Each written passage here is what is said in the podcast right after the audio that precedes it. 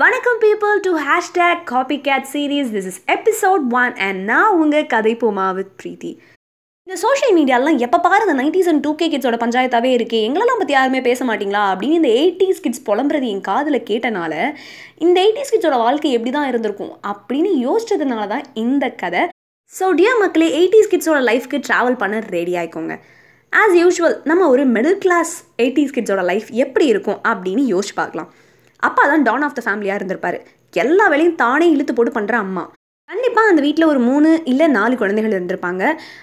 பக்கத்து வீட்டு மாமா அடுத்த வீட்டு தாத்தா அப்படின்னு சொல்லிட்டு தெருவே சொந்தக்காரவங்க போல் பழகியிருப்பாங்க. வீட்டுக்கு வீடு ஒரு ரேடியோ தெருவுக்கு ஒரு டிவி ட்ரங்கால்ஸ்க்காகவே வெயிட் பண்ணுற கூட்டம். தெரு ஓர கிரிக்கெட் எப்போவுமே அனல் பறக்கும். போஸ்ட்மேன் எல்லாம் கொண்டாடி தீர்த்த காலம் அது. இந்த ஸ்டாம்ப் கலெக்ட் பண்ணுறது பேட்ச் கலெக்ட் பண்ணுறது காயின் கலெக்ட் பண்ணுறதுன்னு இதுக்குன்னே ஒரு தனி குடம் கண்டிப்பாக இருந்திருப்பாங்க. எங்கே போனாலும் இசைஞானியோட பாட்டு நம்ம காதில் கேட்டுக்கிட்டே இருந்திருக்கும். பெல் பாட்டம்ஸும் சல்வார் கமீஸும் ரூல் பண்ண நாட்கள் அந்த நாட்கள். இப்போல்லாம் ஏதோ கஃபே கிஃபேங்கிறீங்க எங்கள் காலத்துலலாம் அதெல்லாம் இல்லை. எங்கள் காலத்துலலாம் டைப் ரைட்டிங் கிளாஸ் அதுதான் அப்படின்னு சொல்கிறது எயிட்டிஸ் கிட்ஸ் சொல்கிறது என்னமோ உண்மை தாங்க அந்த காலத்துலலாம் பையன் பொண்ணு மீட் பண்ணணும் அப்படின்னா அதுக்கு ஒரு பிளேஸாக தான் இருந்திருக்கு. இந்த கம்ப்யூட்டர் சென்டர்ஸும் டைப் ரைட்டிங் கிளாஸும் புத்தகங்களெல்லாம் பொக்கிஷங்களா? பயணங்கள் எல்லாம் உறவுகளை இணைக்கிற ஒரு பாலமாக டெக்னாலஜி எல்லாம் கண்களுக்கு வியப்பா. இனி நம்ம வாழ்க்கை இந்த டெக்னாலஜியை நோக்கி தான் நகரப்போகுது அப்படிங்கிறத தெரிஞ்சிருந்தும் அதை ஏற்றுக்கிற தயாராக இருந்திருந்திருக்காங்க அந்த எயிட்டிஸ் கிட்ஸ் சரி இப்போ நம்ம கதைக்குள்ளே போகலான்னு நினைக்கிறேன்.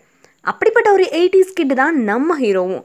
மிடில் கிளாஸ் ஃபேமிலி அப்பா தான் டவுன் ஆஃப் த ஃபேமிலி ஆனால் அந்த குடும்பத்தில் எப்போவுமே அரசியல் வாசனை வீசும். அரசியல் சிந்தனைகளும் சமூக பார்வையும் எப்போவுமே அந்த குடும்பத்துக்கு இருந்திருக்கு. நம்ம ஹீரோ நைன்டீன் இயர்ஸ் ஓல்டு ஒரு யங்கான பையன். Diploma in electronics and communication engineering படித்தவர் கம்ப்யூட்டர் சென்டரில் வேலை பார்த்துட்டு இருந்தார். ஒரு நைன்டீன் இயர்ஸ் ஓல்டு யங்கான பையனுக்கு அந்த வயசில் என்னென்ன ஆசைகள் கனவுகள்லாம் இருந்திருக்கும்னு யோசிச்சு பார்க்கலாமா?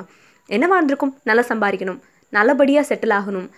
அக்கா தங்கச்சி எப்படியாவது நல்லபடியாக கல்யாணம் பண்ணி கொடுத்துட்டு ஒரு நல்ல பொண்ணாக பார்த்து தானும் கல்யாணம் பண்ணிட்டு டீசெண்டாக ஒரு செட்டில்டான லைஃப்பை வாழணும் அப்படின்னு எக்கச்சக்க ஆசைகளும் ஏகப்பட்ட கனவுகளும் அந்த பையனுக்கு கண்டிப்பாக இருந்திருக்கும். ஆனால் அந்த கனவெல்லாம் nineteen ninety one June eleven அன்னைக்கு ஒரு நாளில் சுக்குநூறாக உடஞ்சு போச்சு அப்படின்னு நினைக்கிறப்போ அந்த பையனுக்கு எவ்வளோ வலி ஏற்பட்டிருக்கும்ல. இவங்கெல்லாம் யாரு? என்னை எங்கே கூட்டிகிட்டு போகிறாங்க அப்படின்னு பல கேள்விகள் கேட்டாலும் காலையில் விட்டுருவோம். ஒன்றும் இல்லை ஒரு சின்ன என்கொயரி தான். அப்படின்னு சொன்ன வார்த்தையில் உண்மை இல்லைன்னு நம்ம ஹீரோவுக்கு அன்னைக்கு புரியவே இல்லைன்னு நினைக்கிறேன். நம்ம வீட்டில் நம்ம செய்யாத தப்புக்கு அக்கா அண்ணன் செஞ்ச தப்புக்காக நம்ம அடி வாங்குறப்போ எவ்வளோ வலிக்கும். அதே மாதிரி தான் இருந்தது நம்ம ஹீரோவுக்கும். அவர் செய்யாத தப்புக்காக அவரை கைது செய்து அந்த போலீஸ் ஸ்டேஷனுக்கு கூட்டிகிட்டு போகிறப்போ இந்த போலீஸ் விசாரணை எப்படி இந்த விசாரணை படம் பார்த்த நமக்கு போலீஸ் விசாரணை எப்படி இருக்கும் அப்படிங்கிறது சொல்லணும்னு அவசியம் இல்லைல்ல. நம்ம கைவிரலுக்கு ரொம்ப பவர் அதிகம். ஒன்று நம்ம போடுற ஓட்டு. அது நம்ம நாட்டோட தலையெழுத்தை மாற்றுது இன்னொன்று நம்மளோட சிக்னேச்சர் அந்த கையெழுத்து பல நேரத்தில் நம்மளோட தலையெழுத்தே மாற்றிடுது அப்படின்னு நம்ம ஹீரோவுக்கு தெரியாமல் இருந்துருச்சு போல். ஏன்னா அன்னைக்கு அவர் போட்ட கையெழுத்து தான் இன்னைக்கு அவர் தலையெழுத்தை மாற்றிருக்கு TADA terrorist and disruptive activities prevention act இப்படி ஒரு சட்டமே புதுசாக இருந்திருக்கும் அந்த காலத்தில். இப்போது நம்ம விக்கிபீடியாவில் இதை பற்றி தெரிஞ்சுக்கிறோம். சட்டம் என்னதான் சொல்லுது அப்படின்னா ஒரு நபரை இந்த ஆக்ட் மூலியமாக கைது செய்யப்படுறாங்க அப்படின்னா அவங்க விசாரணை செய்யப்படுற அந்த நேரத்திலே அவங்களோட தவறை ஒத்துக்கணும். அதாவது போலீஸ் கஸ்டடியில் இருக்கிறப்போவே.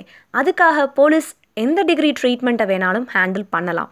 இதில் கோர்ட் எந்த சூழ்நிலையிலும் எந்த நேரத்திலையும் தலையிடாது. அதே மாதிரி இந்த விசாரணைகள் எல்லாமே தடா நீதிமன்றத்தில் தான் நடக்கும். ஒரு பத்தொம்பது வயசு பையனுக்கு புரிய வர்றதுக்கே பல நாட்கள் ஆயுது. இதனால சொல்கிற இடத்துலலாம் கையெழுத்து போட்டார் நம்ம ஹீரோவும். ஹீரோ கஷ்டப்பட்டு அவரோட தூக்கு தண்டனை ஆயுள் தண்டனையாக மாறுது பல ஆண்டுகளுக்கு அப்புறம்.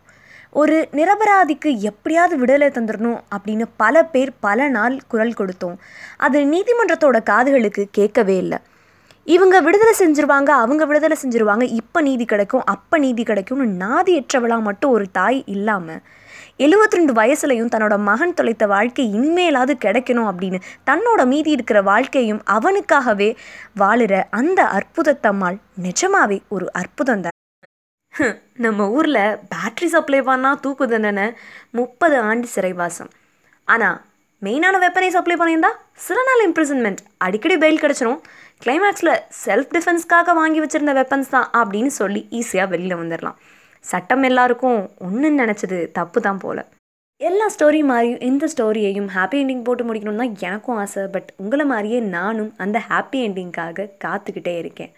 இன்னும் நிறைய கதைகளோடு வரேன். Stay tuned with me this is கதை போமா வித் பிரீத்தி